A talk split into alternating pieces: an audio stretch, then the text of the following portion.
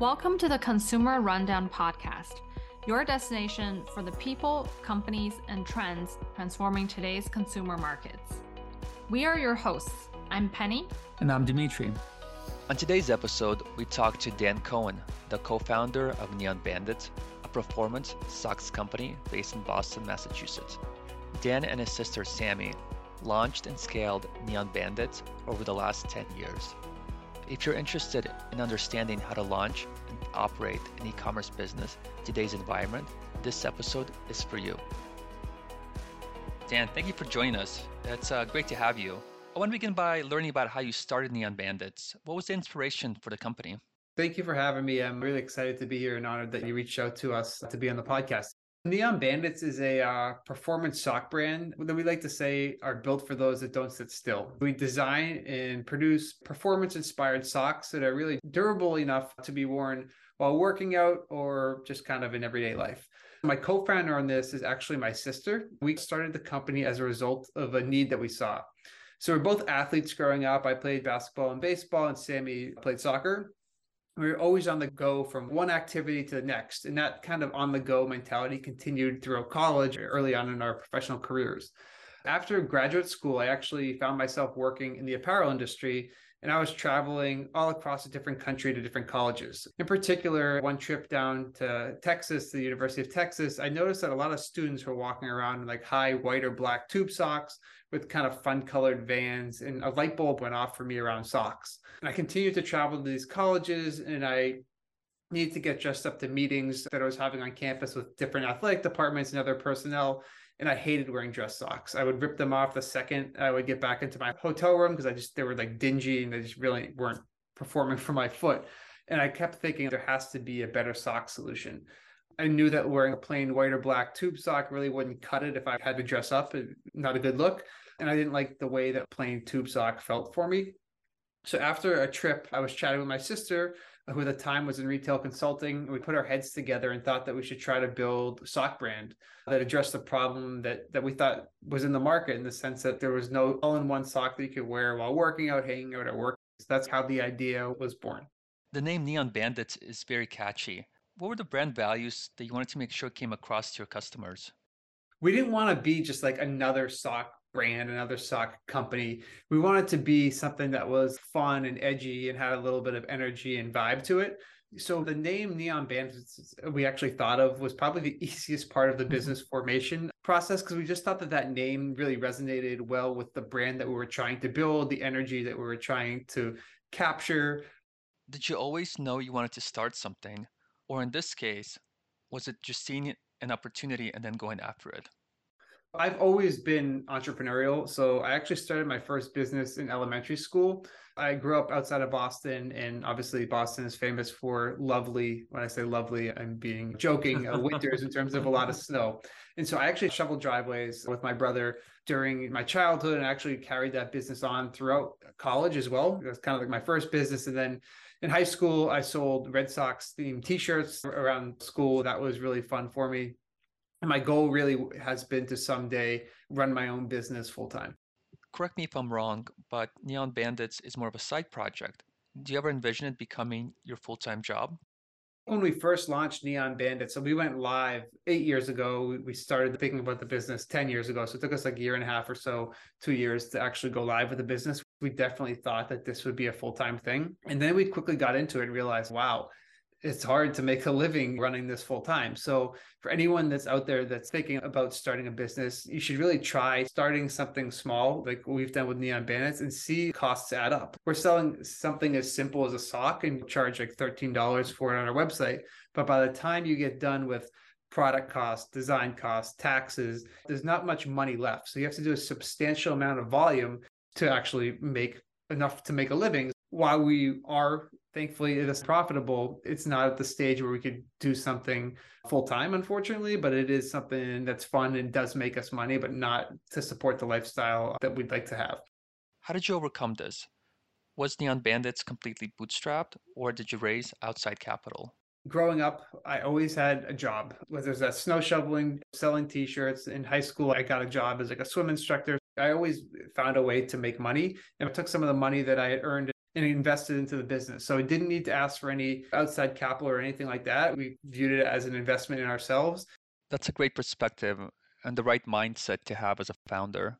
Once you put your money on the line, things become real very very quickly and we learned that very quickly you know the first couple months were a little bit rocky when we both invested a substantial amount of money and we weren't seeing results initially how are we going to get this money back and it becomes really something like you've never experienced before until your own money's on the line what were some of the challenges at the beginning we obviously talked to different people about our designs and kind of tested the product a little bit. Everyone's like, oh, these are great. And we kind of just figured, oh, we'll put these on, throw these on a website, do a couple social posts to our friends, and this will you know, get some buzz and, and we'll sell a ton of socks. And that didn't happen. We had to figure out ways to sell our product. We had 7,000 pairs of socks that were sitting in my parents' basement that we needed to sell through. And so we had to get creative and, and think differently. And, and, one of the ways we did that was creating a unique wholesale program mm-hmm. with gyms. We noticed that a lot of gyms were selling apparel, and we're like, you know what?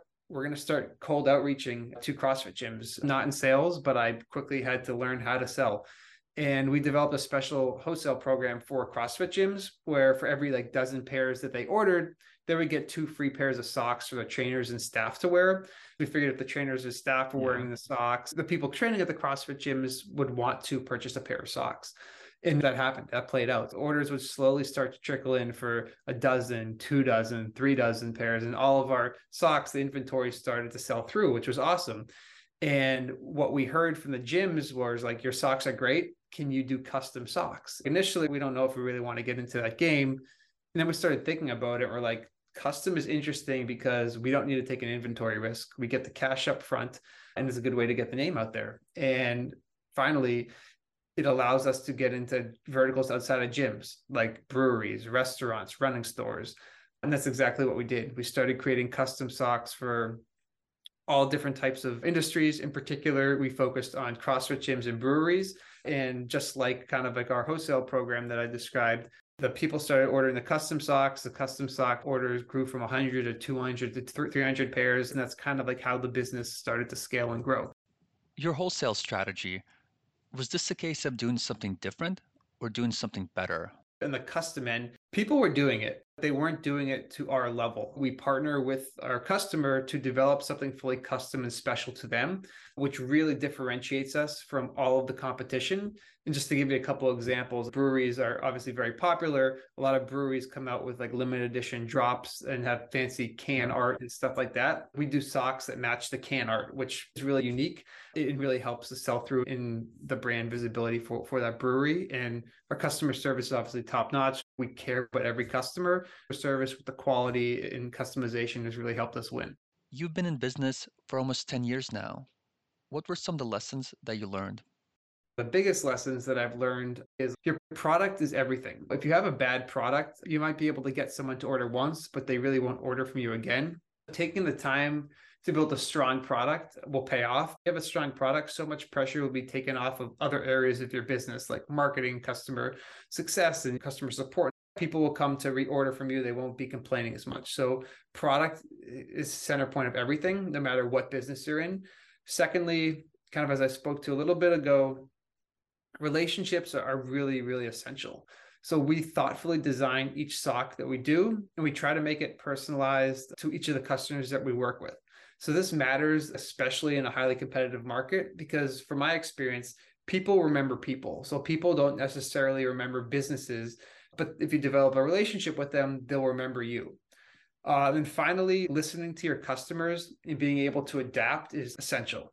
So we never thought we'd be doing custom work, but our customers wanted it. And so we listened to them. And as a result of that, we basically have more than 5x our initial investment and we're profitable. And if we really didn't make this pivot, we would have failed and lost the money that we put into the business it's really been an awesome experience for both Sammy and I. Like we've grown as siblings, business people, and individually. And like anyone that tells me they're thinking about starting a side hustle business, just do it. You're gonna learn so much about yourself and grow a ton more so than any of your jobs that you've ever had. A few years ago, I launched a skincare brand. And throughout that journey, I felt like I grew professionally and personally. How did you measure your own growth?